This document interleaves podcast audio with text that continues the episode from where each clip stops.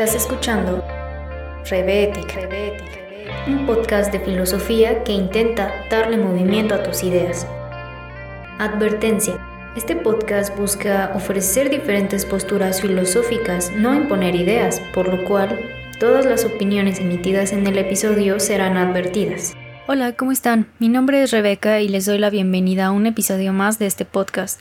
Si es la primera vez que me escuchas, te cuento un poquito que hablamos sobre temas de filosofía y actualidad, sobre todo con tendencias hacia temas de ética como la eutanasia, nuestro deber moral con el medio ambiente, ética de la tecnología, entre otras cosas.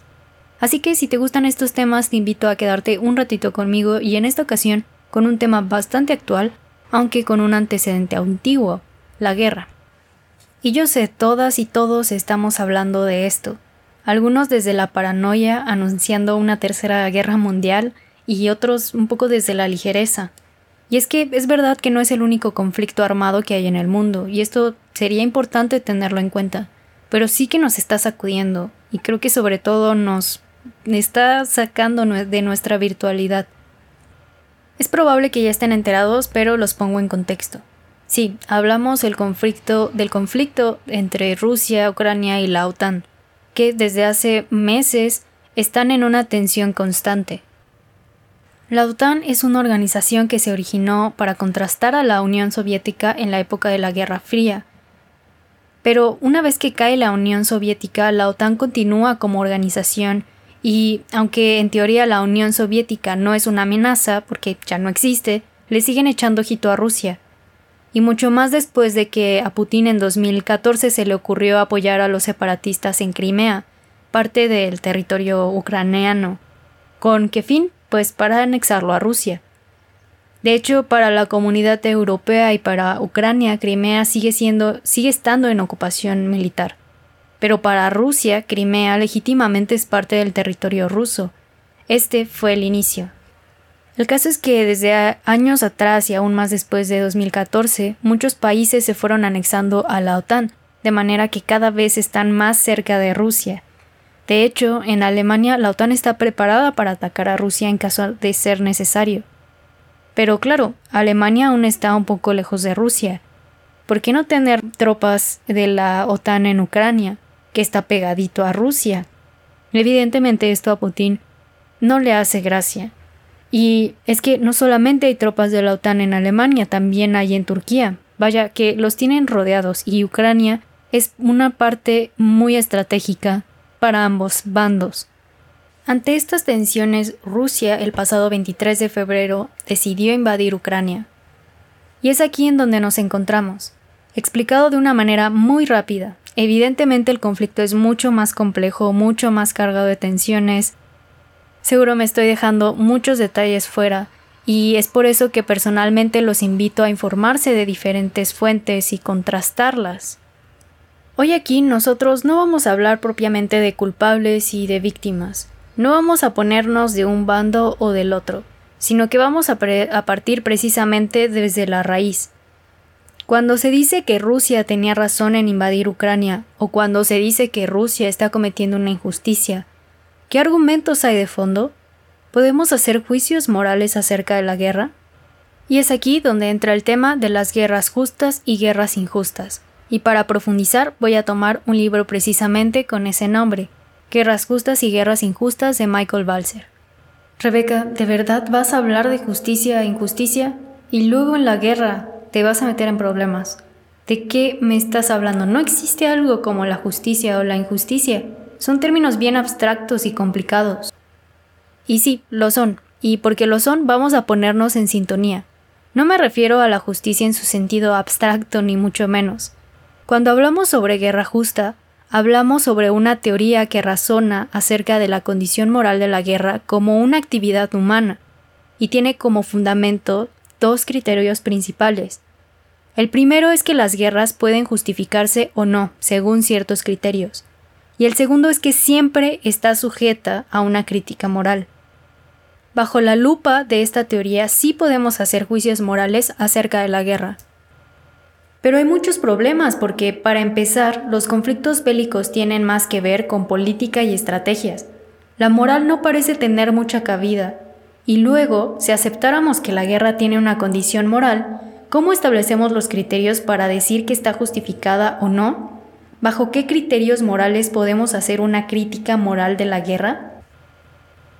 Ciertamente la guerra tiene que ver con asuntos políticos y estratégicos, tal como el conflicto actual de Rusia y Ucrania. Pero no hay que olvidar una cosa. La guerra es una acción humana, es premeditada, deliberada y tiene ciertas consecuencias, ciertos efectos que implican la pérdida de vidas humanas. En ese sentido, alguien es quien tiene que responder por esos efectos, alguien tiene que ser responsable de ello, y justamente por eso no podemos decir que la guerra no está sujeta a consideraciones morales. Pero ahora se viene lo bueno, y es la pregunta fundamental. ¿Cómo establecemos los criterios para decir que está justificada o no?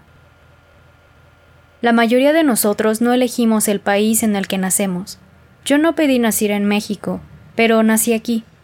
Me atraviesa la historia de este país, sus costumbres, su lengua, su comida. Sin embargo, todos tenemos también capacidad de elección, y por ello dentro de esta vida en común encontramos diferencias, en pensamiento, en hábitos, en el habla incluso. No es lo mismo una persona que viene del norte con su acento del norte a una persona del centro con su acento del centro de la ciudad. Así que es verdad que no elegimos el país en donde, en donde nacemos ni la comunidad en donde crecemos, pero sí podemos decidir quedarnos o no. Y si decidimos, por ejemplo, no quedarnos en algún país, tenemos derecho a ser recibidos por parte de otro país, tenemos derecho a formar parte de una comunidad política. Y aquí vamos a hacer un paréntesis. Yo entiendo que a veces no es tan fácil decidir quedarnos en nuestro país o no, porque no siempre está en nuestras manos. Pero lo que quiero poner en énfasis es este derecho a formar parte de la comunidad política. Y que si se fijan, de este argumento se desprenden otros temas como por ejemplo el de la migración, el derecho que tienen los migrantes de pertenecer a una comunidad política. Pero bueno, eso solamente lo dejo anotado por ahí. El punto es que este derecho de pertenecer a una comunidad le da al Estado un cierto estatus moral. ¿A qué me refiero con esto? A que tiene una responsabilidad para con sus ciudadanos.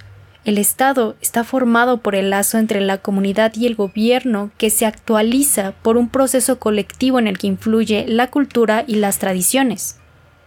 A este proceso Balzer lo identifica como autodeterminación. Si todos tenemos derecho a ser parte de una comunidad y la comunidad está estrechamente vinculada con el Estado, es el Estado quien tiene el deber de proteger a los ciudadanos. Por lo tanto, hay dos derechos fundamentales de los Estados. El derecho a la soberanía política, o sea, el derecho a autodeterminarse y regirse según sean sus políticas, y la integridad territorial, porque finalmente el territorio es donde se desenvuelven los ciudadanos. Teniendo esto como base, Balser va a proponer una serie de reglas bélicas morales que llamará paradigma legalista, donde dirá que la única razón por la cual una guerra puede justificarse es en defensa propia, cuando un país es atacado por otro. Nada, excepto la agresión, puede justificar la guerra.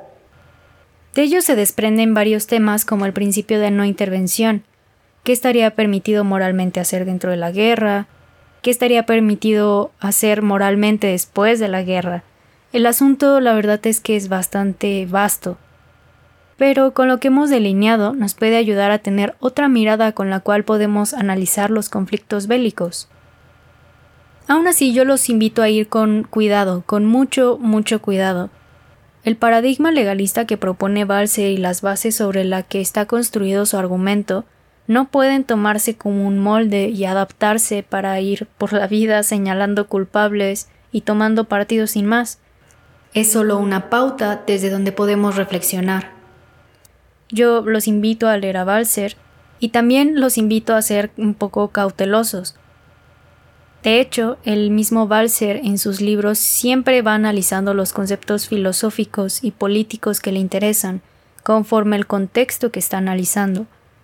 Recuerden que son temas complejos, que el fenómeno de la guerra tiene actores múltiples con diferentes caras Y aunque podamos decir que hay una responsabilidad moral por parte de uno de los dos bandos, esto no significa que reduzcamos el problema y no se trata de decir tú eres bueno y tú eres malo. Y por otro lado también cuiden de qué fuentes se informan.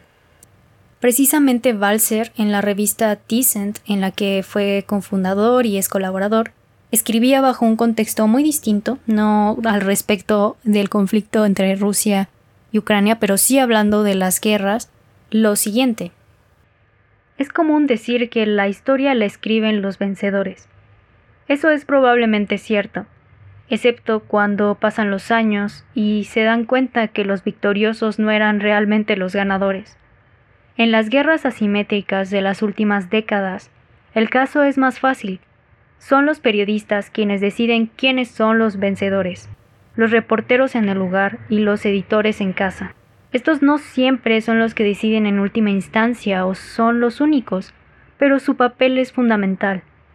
Es especialmente importante pensar en cómo se informan y deciden estas guerras, ya que siempre hemos sido rápidos para tomar partido. ¿Y tú qué piensas de Balser? ¿Te convencen sus argumentos? ¿Crees que la guerra se puede justificar o no tiene justificación moral? Te invito a darme tu opinión en mis redes sociales, sobre todo estoy activa en TikTok en donde me pueden encontrar como arroba reptica1.